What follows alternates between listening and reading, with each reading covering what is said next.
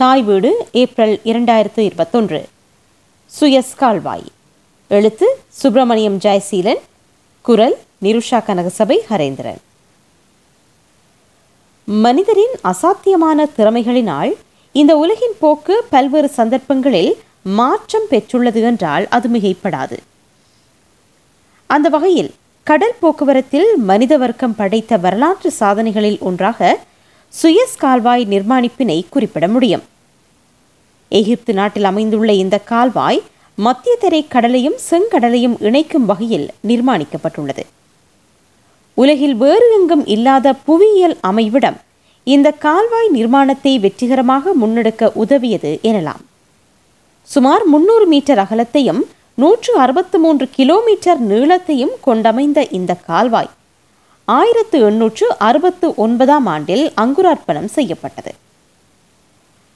கடல்களை இணைக்கும் வகையில் செயற்கையாக உருவாக்கப்பட்டுள்ள இந்த கால்வாய் கப்பல் போக்குவரத்து துறையில் திருப்பு முனையாக அமைந்துள்ளது.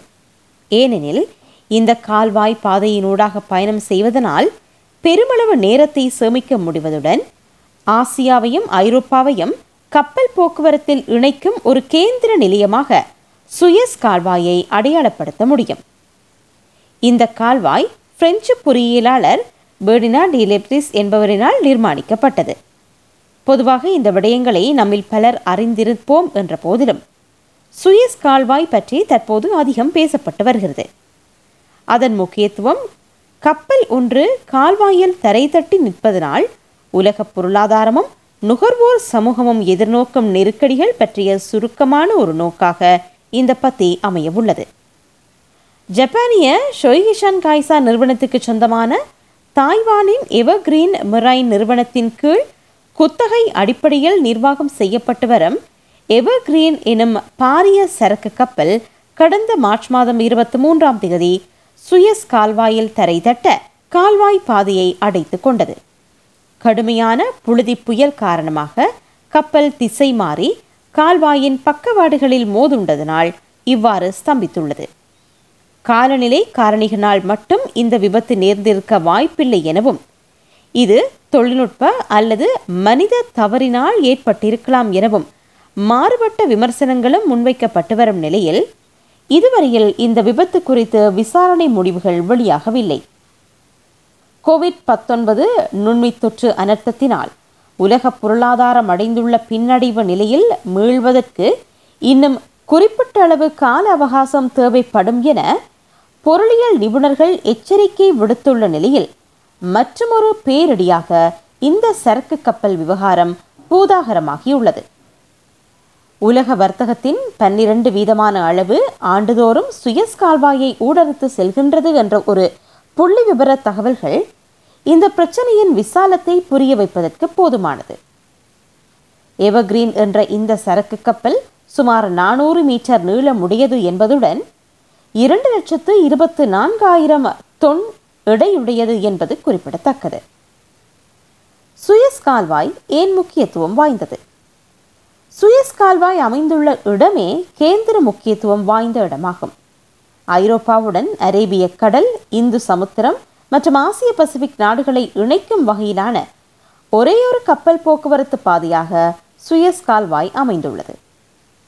இந்த கால்வாய் பாதையை ஊடறுத்து மேற்கொள்ளும் பயணங்களினால் பாரிய அளவில் காலம் சேமிக்கப்படுகின்றது என்பது முக்கியமான எதுவாகும் உதாரணமாக இத்தாலியில் இருந்து இந்தியா நோக்கி கப்பல் பயணம் மேற்கொள்ள வேண்டுமாயின் நான்காயிரத்து நானூறு கடல் மைல்களை கடக்க நேரிடும்.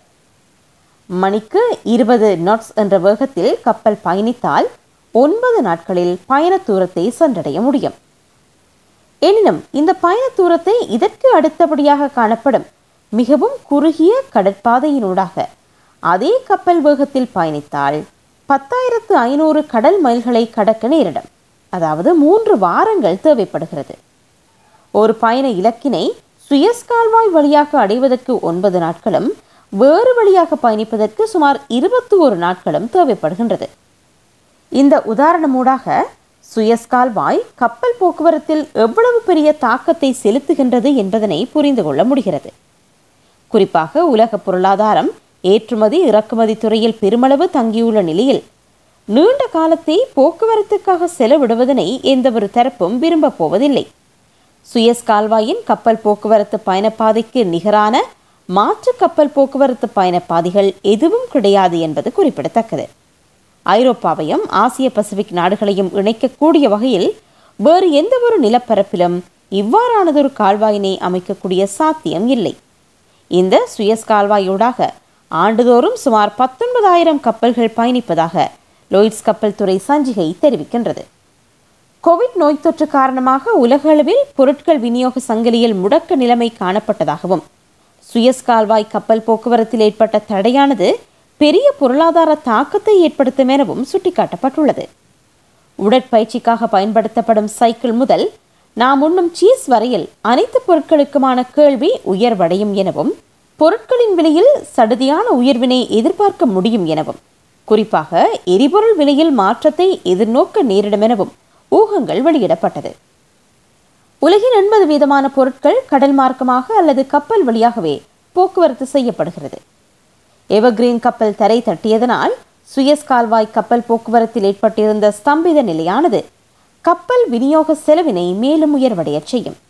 கப்பலில் பொருட்களை கொண்டு செல்வதற்கான கிரைய அதிகரிப்பானது அந்த பொருட்களுக்கான விலை நிர்ணயத்தில் நேரடி தாக்கத்தை செலுத்தும் அதேவேளை அது நுகர்வோரின் கொள்வனவு இயலுமையை வலுவிழக்கச் செய்யும் என்பது குறிப்பிடத்தக்கது. கப்பல் தரை தட்டி இருந்த காரணத்தினால் சுமார் முன்னூறுக்கும் மேற்பட்ட கப்பல்கள் கால்வாயின் இரண்டு முனைகளிலும் முடங்கியிருந்தன.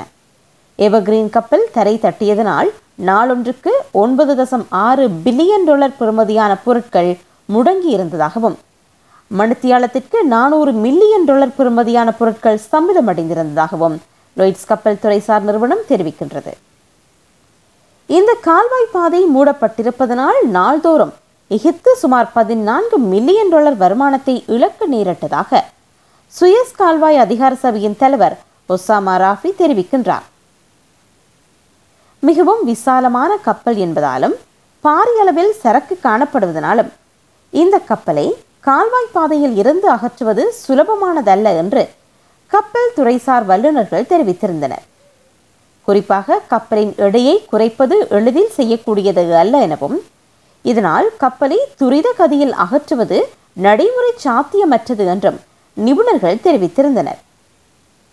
சுயஸ் கால்வாய் வழியாக பயணம் செய்யும் சில கப்பல்கள் ஆப்பிரிக்கா வழியாக பயணத்தை தொடர்ந்துள்ள நிலையில் சில கப்பல்கள் இடைநடுவில் ஸ்தம்பித்து நின்றன. இவ்வாறான ஒரு பின்னணியில் கடந்த இருபத்தி ஒன்பதாம் தேதி எகிப்து நேரப்படி பிற்பகல் மூன்று மணியளவில் தரை தட்டிய சுயஸ் கால்வாயின் போக்குவரத்து பாதையை முடக்கி இருந்த எவர்கிரீன் கப்பல் வெற்றிகரமாக மீட்கப்பட்டது. பல்வேறு தொழில்நுட்ப நிறுவனங்கள் மற்றும் வல்லுநர்களினால் தரை தட்டிய இந்த கப்பலை மீட்கும் சவால் துரிதகதியில் வெற்றி கொள்ளப்பட மாட்டாது என்று அறிவிக்கப்பட்ட போதிலும் ஒரு வார காலத்திற்குள் கப்பல் மீட்கப்பட்டது.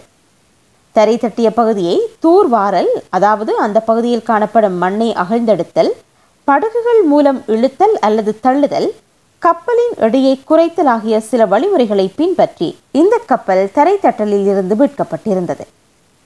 இந்த கப்பற்பாதையில் தேங்கி கிடக்கும் கப்பல்களை முழுமையாக ஒரு முனையில் இருந்து மறுமுனைக்கு வெளியேற்றுவதற்கு குறைந்தபட்சம் நான்கு நாட்கள் தேவைப்படும் என்று தெரிவிக்கப்படுகிறது.